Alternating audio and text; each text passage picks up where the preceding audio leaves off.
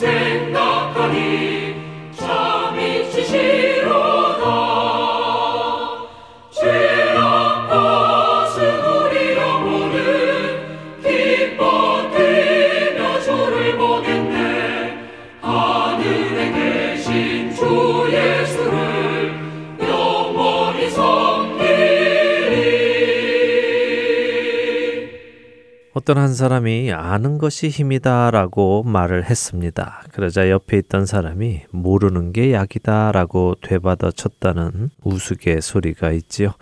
생각해보면 참 재미있는 말입니다. 한 사람은 아는 것이 힘이라고 하는 반면에 다른 사람은 아는 것보다는 모르는 것이 약이라고 하니 말입니다. 물론 그 말이 가지고 있는 의미를 생각해 본다면 이 두 말은 모두 맞는 말이지요. 우리에게 필요한 모든 지식을 알아야 하는 것은 분명합니다. 특히 우리는 하나님을 알아야 하지요. 그것은 하나님에 대한 지식만을 이야기하는 것은 아닙니다. 하나님을 실제적으로 만나고 교감하고 알아가야 하는 것입니다. 영생은 곧 유일하신 참 하나님과 그가 보내신 자 예수 그리스도를 아는 것이라고 요한복음 십칠장 삼절에서 예수님도 말씀하셨으니 말입니다. 하지만 또 우리에게는 모르는 것이 약이기도 합니다. 누군가 나에 대해서 좋지 않은 말을 하고 다닌다면 때로는 모르는 것이 더 나을 수도 있지요. 알고 나면 기분이 상하게 되고 고민하게 되고 때때로 그 사람을 찾아가 따지고 화를 내고 다투게까지 되니 말입니다. 또한 죄는 모를수록 더 좋겠지요. 큰 약이 될 것입니다. 로마서 십육장 십구절은 우리에게 선한 데에는 지혜롭고 악한 데에는 미련하기를 원한다고 하시지요. 악한 것은 모를수록 좋다는 것입니다. 그렇기에 결국 따져보면 아는 것이 힘이다 하는 말이 옳은 말입니다. 왜냐하면 모르는 것이 더 나은 것도 있지만 그것은 특별한 몇 가지에만 해당될 뿐이고 보편적인 말은 아니기 때문입니다. 아는 것이 힘이다. 여러분도 동의하십니까?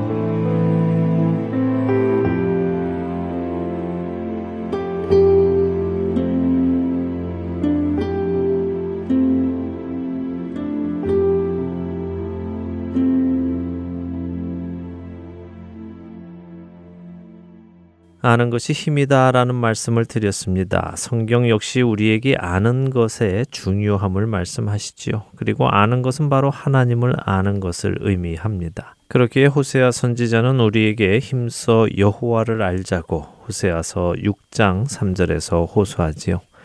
그런데요, 아는 것이 힘이면 모르는 것은 무엇일까요? 아는 것이 힘이라면 모르는 것은 힘이 없는 것일까요? 그럴 수도 있을 것입니다. 아는 것이 힘이니 힘이 없는 것일 수 있습니다. 그런데 모르는 것이 혹시 죄라고 생각해 보신 적 있으십니까? 물론 어르신들이 가슴을 치시며 에고 모르는 내가 죄지 하시는 것을 본 적은 있지만 그런 의미의 죄가 아니라 하나님께서 모르는 것을 죄라고 하신다는 것을 들어보신 적이 있으신지요? 로마서 일 장 후반에 사도 바울은 하나님 앞에 합당하지 못한 일을 열거하며 이러한 일을 하는 사람은 하나님께서 사형에 처하기로 결정하셨음을 설명합니다. 그리고 그중 삼십일 절에는 우매한 자라는 표현이 나오지요. 우매하다 하는 것은 어리석고 사리의 어두움이라고 국어 사전은 정의합니다. 지혜가 없어 일처리를 잘 못하고 분별력이 없는 사람을 의미하지요. 그런데 조금 이상하지 않습니까? 만일 지혜가 없어서 일처리를 잘 못하고 분별력이 없어서 사리 판단에 어려움이 있는 것이 죄라는 것이라면 말입니다. 어리석고 싶어서 어리석을 사람이 어디 있을까요? 모든 사람이 사리의 밝기를 원하지 사리의 어둡기 원하는 사람은 없지 않겠습니까? 그렇다면 성경이 이야기하는 이 우매한 것은 무언가 다른 의미가 있지 않을까요? 우매하다라는 단어의 헬라어 원어는 아쉐네이토스라는 단어입니다. 이 단어는 부정의 의미를 가진 아라는 말과 이해하다, 집중하다, 연결하다라는 말의 합성어입니다.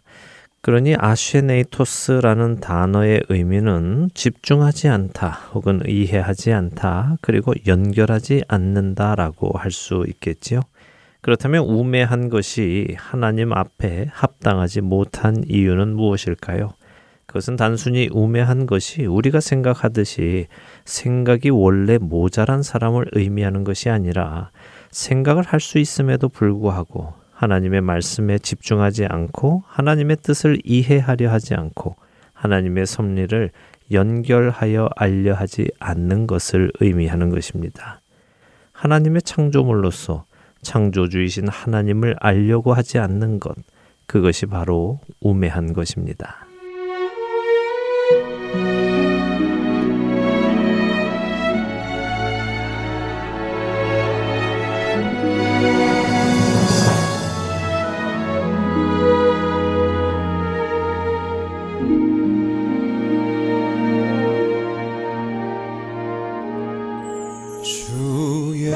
수대문 밖에 기다려 섰으나 단단히 잠가두니 못 들어오시네. 나 주를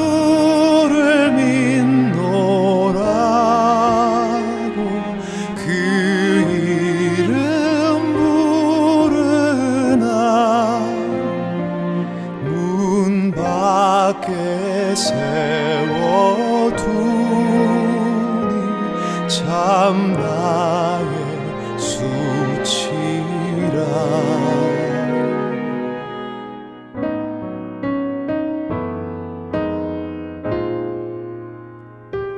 문 두드리는 손은 못 박힌 손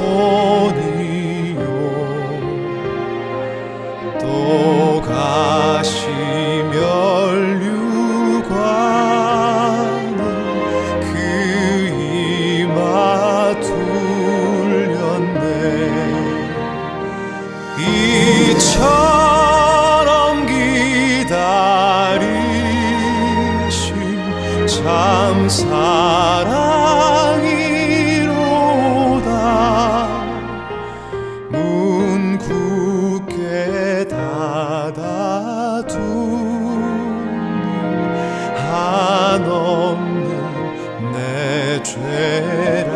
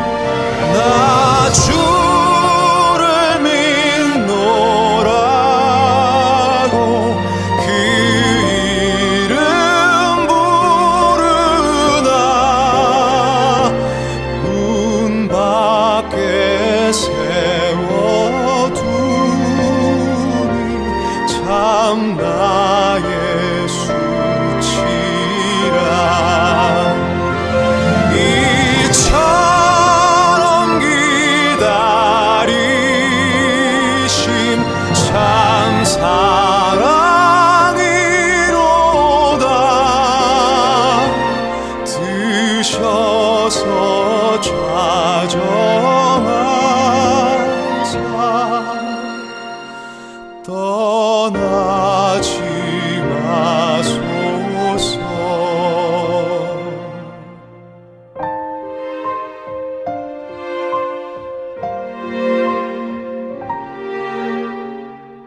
떠나지 마소서.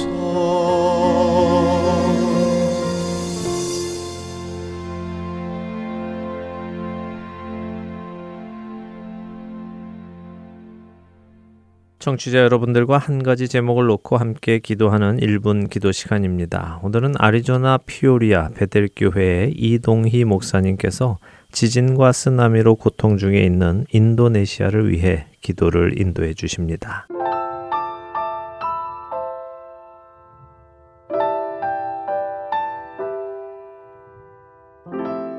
하트앤서울 복음방송 일 분 기도 시간입니다. 저는 아리조나주 피닉스시 인근에 위치한 피오리아 베델교회 담임 이동희 목사입니다. 오늘은 지진으로 고통당하고 있는 인도네시아를 위해서 함께 기도하는 시간을 가지려 합니다. 지난 구월 이십팔일에 인도네시아의 술라웨시 섬에 강한 지진과 쓰나미가 발생해서 수많은 사람들이 생명을 잃었습니다. 마을이 초토화가 되고 많은 건물들이 무너져 수많은 사람들이 목숨을 잃었지만 얼마나 많은 사람들이 죽고 다쳤는지 그 수를 파악하기도 어렵다고 합니다. 이런 커다란 자연재해를 볼 때마다 인간이 얼마나 무기력하고 연약한 존재인지를 깨닫게 됩니다. 과학의 발달로 많은 것을 이룰 수 있었지만 이와 같은 자연재해를 막을 수는 없었습니다. 우리가 이런 자연재해를 만날 때마다 인간의 오만한 마음을 버리고 겸손한 마음으로 다시 하나님 앞에 서게 됩니다. 비록 멀리 떨어져 있는 곳에서 발생한 일이고 우리와 직접적인 관련이 없다고 생각할 수도 있지만 우리는 그리스도인으로서 지구 한쪽에서 일어난 그들의 슬픔과 아픔 그리고 고통을 헤아려 하나님 앞에 기도해야 할 것입니다. 기도는 성도들이 해야 할 거룩한 일이며 사명입니다. 하나님께서 그 나라와 민족을 불쌍히 여기셔서 모든 구조 활동이 원활하게 잘 이루어지고 그들 속에 하나님의 평강과 위로하심이 가득하도록 기도해야 되겠습니다. 다 같이 기도하겠습니다.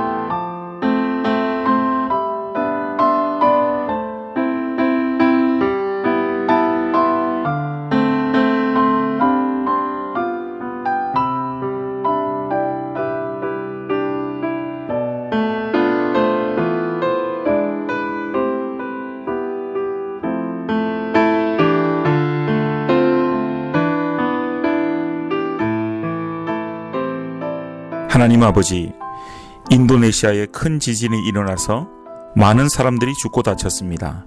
그리고 터전을 잃어버렸습니다. 구조활동이 이루어지고는 있지만 원활하지 않은 가운데 있습니다.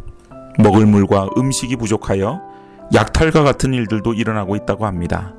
하나님 아버지, 이 커다란 자연재해 앞에서 우리는 인간의 연약함을 다시 한번 느끼게 됩니다. 그곳에서의 구조활동이 원활하게 이루어져서 한 생명이라도 구조받을 수 있게 하시고 그곳의 모든 복구 활동들이 원활하게 이루어져 그들이 절망 중에 다시 소망을 가질 수 있도록 도와주시옵소서. 그리고 무엇보다도 고통과 슬픔 속에 있는 사람들에게 하나님의 위로와 평강으로 더하여 주시옵소서. 예수님의 이름으로 기도드리옵나이다. 아멘.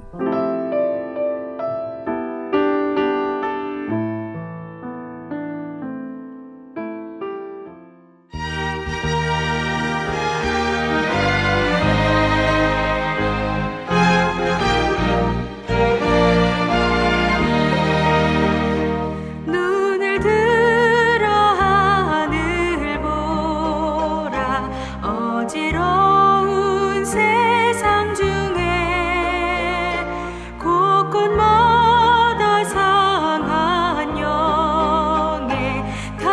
소리 들려온다. 빛을 잃은 많은 사람 길을 잃고 헤매며 탕자처럼 기진하니 믿는 자여 어이할 것.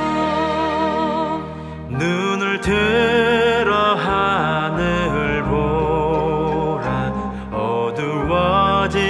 세상 중에 외치는 자만 겉만은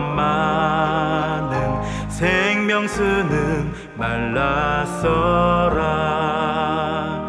죄를 대속하신 주님 선한 일뿐 찾으시나 대답하리 어디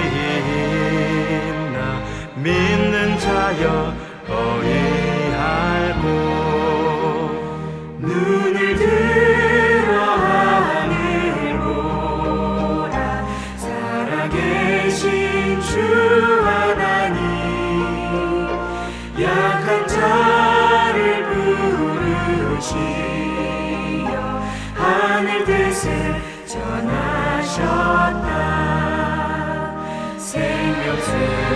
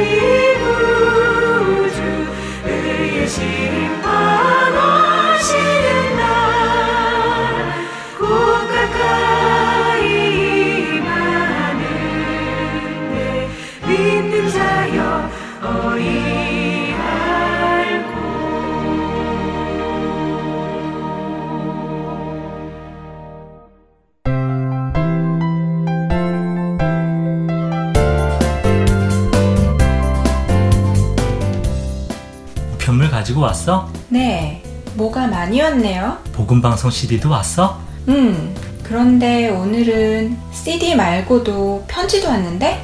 편지? 어디 줘봐. 설문지? 아, 복음방송에서 일 년에 한 번 한다는 그 설문지가 왔구나. 일단 씨디부터 듣고 설문지는 천천히 하지 뭐. 에이, 아니야. 그렇게 미루다가 시간 알아 못하게 돼. 방송 듣기 전에 설문지 작성부터 같이 하자. 우리의 소중한 의견을 기다리신다잖아. 음, 그럴까? 그래요, 그럼. 내가 볼펜 가지고 올 테니까 지금 같이 해요.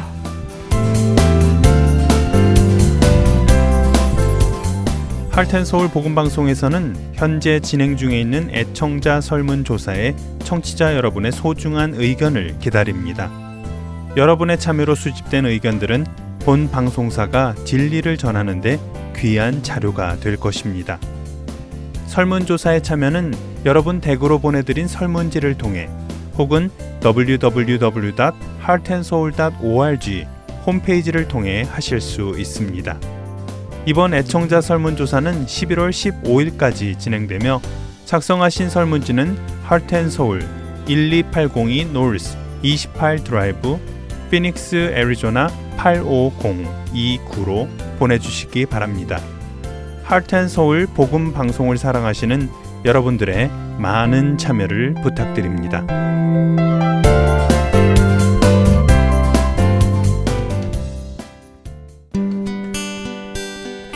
기쁜 소식 사랑으로 땅끝까지 전하는 Heart and Soul. 야곱을 이스라엘로 만들어 가시는 하나님을 만나는 시간입니다. 야곱의 하나님으로 이어드립니다.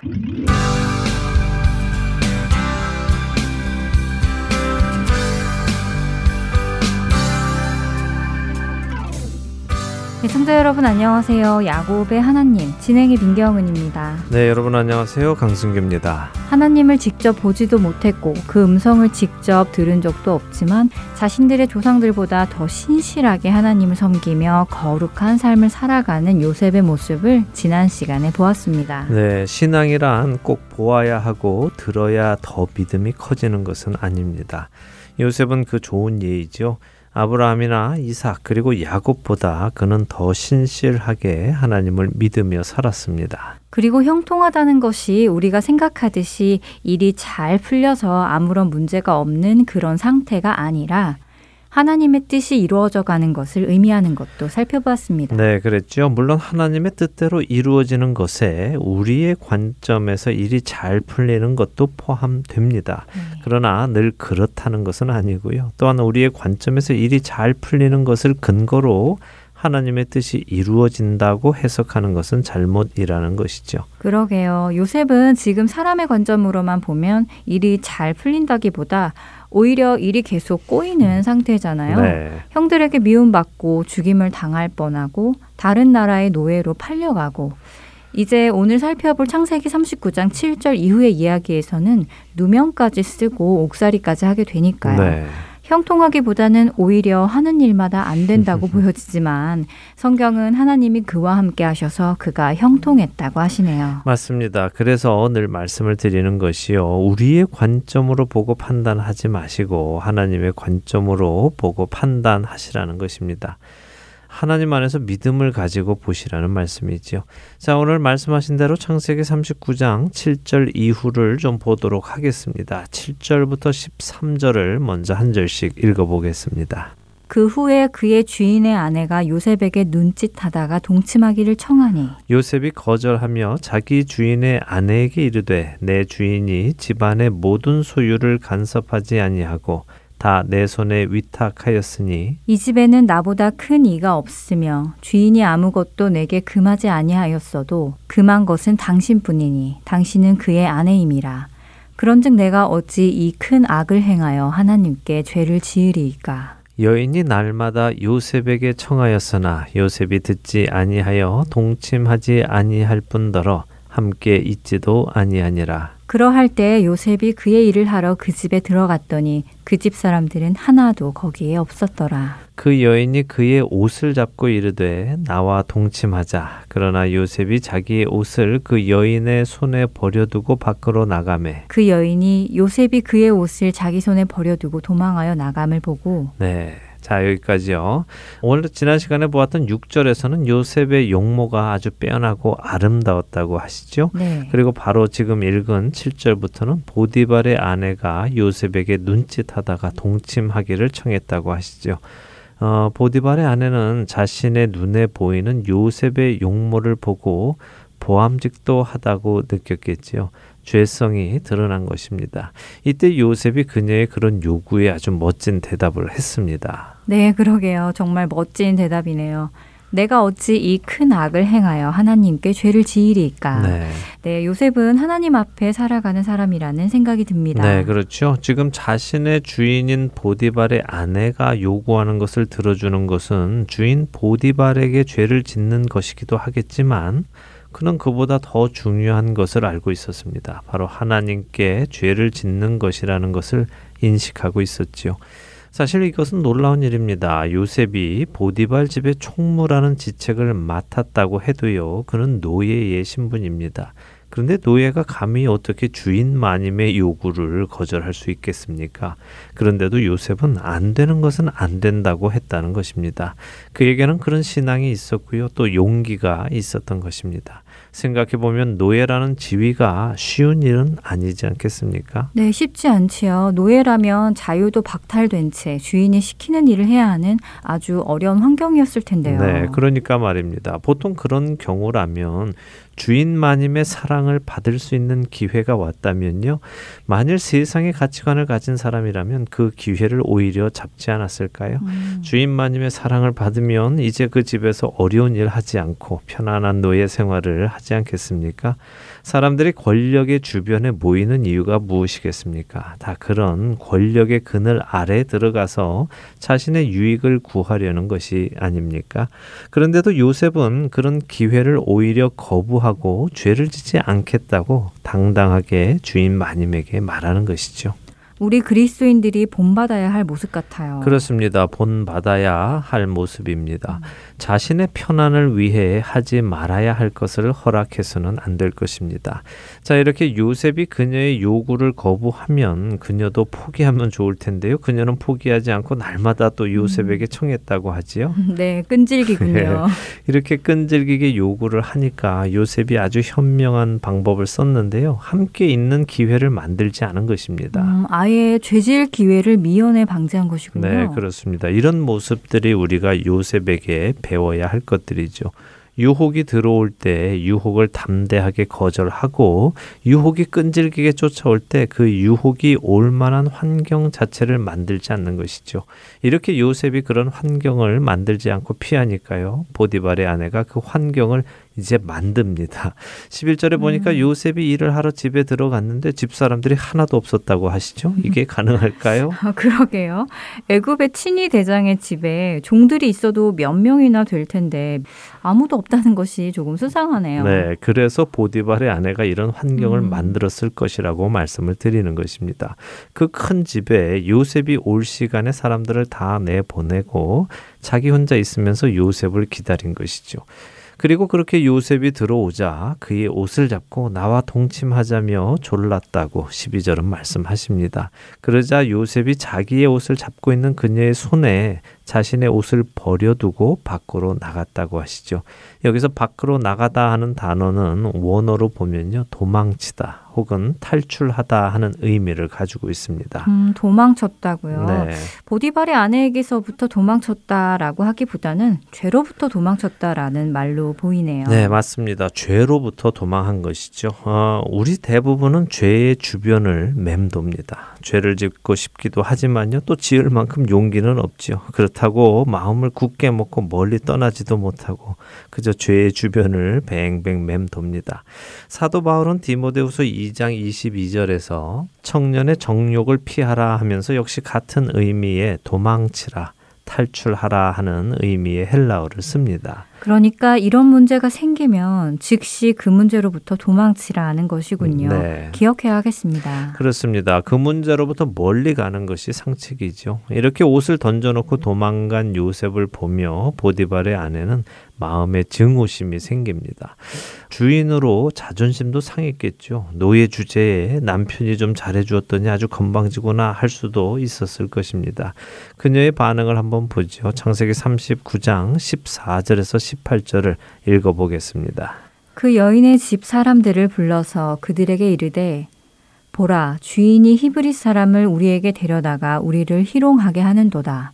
그가 나와 동침하고자 내게로 들어오므로 내가 크게 소리질렀더니, 그가 나의 소리질러 부름을 듣고 그의 옷을 내게 버려두고 도망하여 나갔느니라 하고, 그의 옷을 곁에 두고 자기 주인이 집으로 돌아오기를 기다려 이 말로 그에게 말하여 이르되, 당신이 우리에게 데려온 히브리 종이 나를 희롱하려고 내게로 들어왔으므로 내가 소리질러 불렀더니 그가 그의 옷을 내게 버려두고 밖으로 도망하여 나갔나이다. 자, 마음이 상한 보디발의 아내는요, 집사람들을 불러서는 고자질을 합니다. 그런데 뭐라고 합니까? 주인이 히브리 사람을 우리에게 데려다가 우리를 희롱하게 하는도다 라고 합니다. 히브리 사람이라는 말의 의미는요, 강을 건너온 사람이라는 의미입니다. 그러니까 지금 보디발의 아내의 말은 자기 집, 즉 애굽인들을 데려다 놓고 이렇게 말하는 것이죠. 너희 주인인 보디발이 출신도 알 수 없는 이 이방인, 강 건너온 촌놈을 데려다가 너희들 위에 앉혀놓고 우리를 다 우스운 사람으로 만들어 놓았다라고요. 글쎄요, 이런 말을 들으면 그 집의 식구들, 그러니까 일하는 사람들의 반응이 어땠을까요? 어, 요셉이 선한 사람이어서 그들에게 예의 바르게 잘 대해준 것을 경험한 사람은 아니다. 요셉이 그럴 사람은 아니다라는 것을 알았겠지요. 하지만 또 요셉이 이방인 주제의 이 집에 와서 총무의 자리를 맡음으로 해서 그 자리에 있다가 밀려난 사람이나 혹은 그 자리를 탐내고 있던 종이 있었다면요. 그들은 또 이번 기회를 잡아서 요셉을 몰아내는 데에 사용할 것입니다. 그럴 수도 있었겠군요. 어쨌든 보디발의 아내의 말을 들어보니 요셉을 향한 적대심을 가지도록 하는 것이 목적처럼 들리네요. 네, 그렇죠. 요셉을 향한 적대심을 가지게 하려는 것이 목적이죠. 그리고 하나 더 말씀드리면요. 그녀는 지금 자신의 남편 보디발까지 싸잡아서 욕을 하고 있는 것입니다. 어, 아무래도 보디발이 요셉을 신임하다 보니까요. 특별히 그를 아꼈을 것입니다. 요셉 때문에 하나님께서 보디발의 집에 복을 주셨으니 말입니다. 그리고 집안 사람들도 주인인 보디발이 요셉을 특별히 사랑하는 것을 느끼고 있었을 것이고요. 결국 보디발의 아내는 그들 마음 안에 있는 시기심을 자극하는 것입니다. 이렇게 분위기를 잡아놓고 그녀는 남편이 오기를 기다린 후에 남편이 오자 당신이 데리고 온 히브리 종이 나를 희롱하려고 들어왔다가 내가 소리 질렀더니 옷을 버려둔 채 도망갔다고 거짓말로 요셉을 모함합니다. 자, 아내의 이런 말을 들은 보디발은 어떤 반응을 보일까요? 십구 절을 읽어주세요. 그의 주인이 자기 아내가 자기에게 이르기를 당신의 종이 내게 이같이 행하였다 하는 말을 듣고 심히 노한지라. 네. 어, 그 말을 듣고 심히 노했다고 하네요. 그렇습니다. 보디발의 아내의 말을 듣고 보디발은 심히 노했다고 합니다. 음. 그런데 참 재미있는 것이요. 히브리어를 연구하는 학자들의 말을 빌리면요. 보디발이 화가 많이 났는데 도대체 누구에게 화가 났는지를 모르겠다는 것입니다. 음, 보디발이 화가 났는데 누구에게 화가 났는지 모른다고요? 네.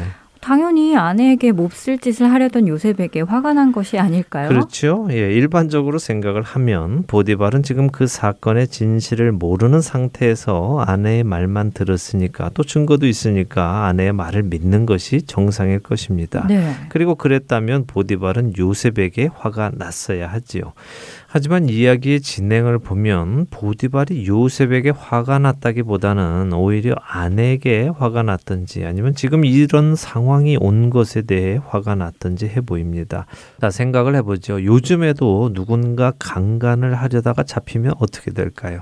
바로 체포되어서 벌을 받죠. 그렇죠. 그런데 이 옛날 지금 남자 노예가 다른 여성 노예도 아니고요. 남자 노예가 주인 마님을 겁탈하려 하다가 미수에 그쳤다면 그리고 그 사실을 남편이 알았다면요. 그리고 그 남편이 일반인도 아니고 군인 중에도 장군, 더군다나 왕의 신변을 보호하는 친위 대장이었다면 주인 마님을 겁탈하려 한 노예를 어떻게 다루는 것이 자연스러울까요? 오, 그렇네요. 만일 보디발이 아내의 말을 그대로 믿고 화가 난 것이라면 요셉을 죽이거나 아주 혹독한 벌을 주거나 하는 것이 정상적인 절차 같네요. 네, 그렇죠. 그것이 네. 정상적인 절차입니다. 자, 그렇다면 보디발은 요셉에게 어떤 벌을 내렸을까요? 이십 절을 한번 읽어주세요. 이에 요셉의 주인이 그를 잡아 옥에 가두니 그 옥은 왕의 죄수를 가두는 곳이었더라. 요셉이 옥에 갇혔으나. 자, 화가 난 보디발은 요셉을 잡았습니다. 그런데 보디발은 요셉을 죽이지는 않았습니다. 그리고 옥에 가두기는 했는데요. 이 옥은 아주 특별한 옥입니다. 일반 죄수들을 가두는 곳이 아니라 왕의 죄수를 가두는 곳이라고 되어 있습니다. 영어로는 로열 프리즌이라고 되어 있죠. 그러니까 고위층들 중에 왕의 눈에 난 사람들이 가는 감옥입니다. 대우가 나쁘지는 않지요. 어, 요즘도 고위층들은 감옥에 가도 필요한 것을 다 가지고 있다고 하죠. 침대도 좋은 거 쓰고 식사도 음. 원하는 거 먹고 티비도 개인 티비 보고 감옥이라는 공간에 갇혀 있는 것이 불편할 뿐이지 아, 대우는 아주 좋다고 하더라고요. 바로 이런 곳에 갇혀 있다는 것입니다. 그리고 사십 장에 가면요. 또 내용이 나오지만요. 이 감옥은 보디발의 집에 있었고 보디발의 관리 안에 있었다는 것입니다. 어, 집에 감옥이 있었다고요? 네, 물론 이제 집 일 층, 이 층에 감옥이 있지는 않았을 음. 것이고요. 꽤 넓은 대지 안에 같은 공간 안에 있었겠죠. 어쨌든 앞뒤 정황을 살펴보면요. 이미 요셉의 신실한 성품을 잘 알고 있었던 보디발은 아내의 말을 말 그대로 받아들인 것 같지는 않다는 것입니다. 음. 그러나 그렇다고 해서 아내의 말을 무시했다가는 또 골치 아파지겠지요. 그래서 그는 요셉을 징벌하는 채 하면서 자신의 관할 아래에 있는 고위층이 가는 감옥에 그를 가두는 것입니다. 그리고는 우리를 놀라게 하는 한 말씀이 창세기 삼십구 장 이십일 절에 나오는데요. 한번 읽어주시죠. 여호와께서 요셉과 함께 하시고 그에게 인자를 더하사 간수장에게 은혜를 받게 하시매. 네, 지난 시간에도 언급을 했습니다만 요셉의 현재의 삶을 생각해 보지요. 형들이 양을 잘 치고 있나 보고 오라는 아버지의 명을 받들어 형들의 안부를 알려고 찾아 나선 요셉은요, 형들로 인해 집안의 장손의 권위를 상징하는 채색 옷을 벗기움을 당합니다. 그리고는 그는 노예의 옷을 대신 입지요. 애굽으로 팔려갑니다. 그러나 그런 와중에도 죄짓지 않고 하나님 앞에서 신실하게 또 자신의 주인인 보디발에게 신의를 지키겠다고 보디발의 아내의 유혹을 뿌리쳤건만 이제는 노예의 옷을 벗기움을 당하고요, 죄수의 옷을 입게 됩니다. 참 한 사람의 인생이 망해도 이렇게 망할 수 있나 생각해 봅니다. 어쩌면 꼬여도 어떻게 이렇게 꼬이는가 하지요. 세상의 관점으로 보면 참 복이 지지리도 없다고 할 만한 이 요셉. 그런데 성경은 이 요셉에게 여호와께서 함께 하셨다고 하십니다. 하나님께서 늘 그와 함께 해오셨다는 말씀이죠. 하나님의 뜻이 요셉을 통해 하나하나 이루어져 가고 있다는 것입니다. 그리고 하나님께서 그에게 인자를 더 하셨다고 하십니다. 하나님의 인자하심을 요셉으로 보게 하셨다는 말씀으로 해석될 수 있습니다.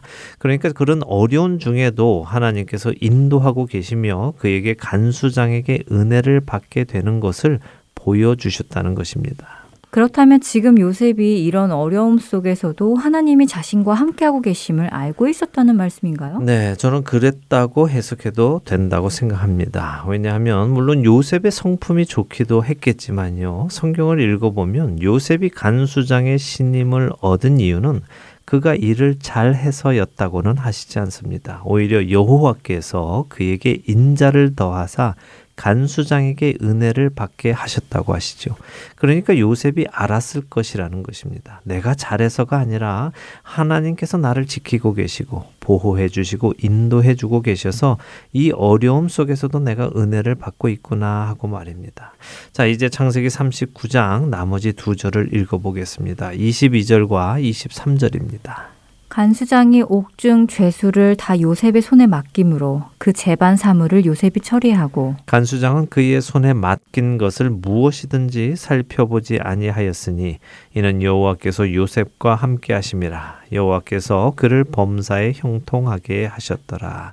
자, 이렇게 하나님께서 인자를 베푸시니 간수장이 옥중 죄수를 다 요셉의 손에 맡겼다고 하십니다.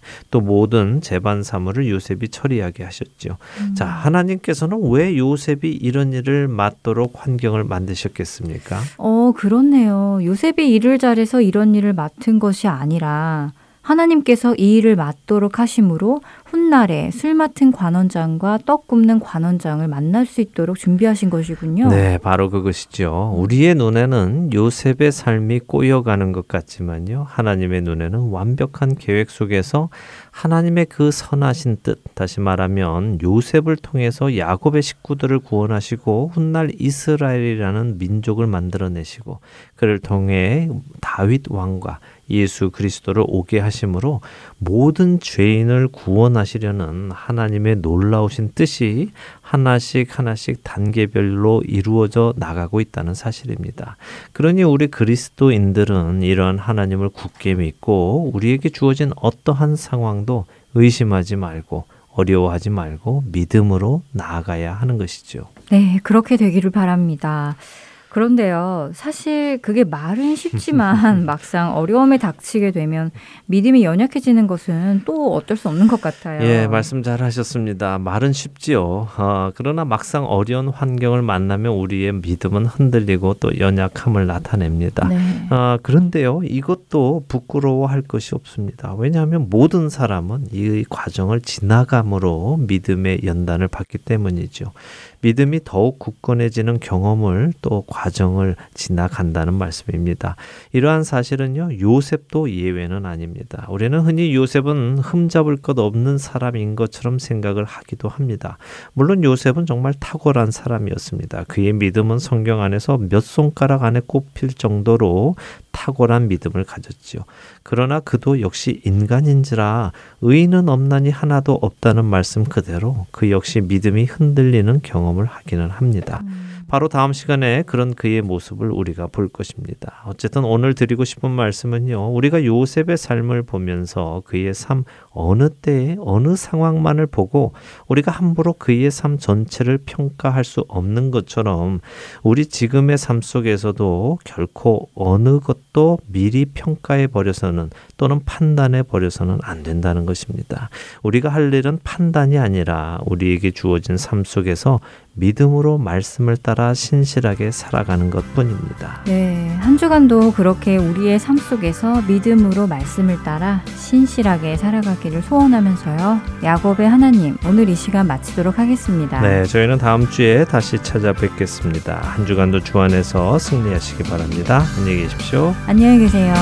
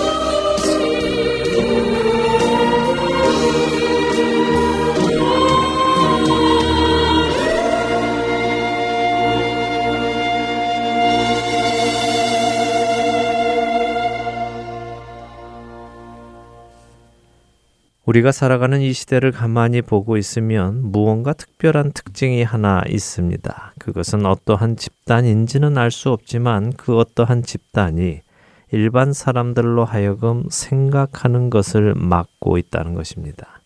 글쎄요, 막고 있는 것인지 아니면 생각을 못하게 하는 것인지는 정확하게 말씀드리기는 어렵습니다.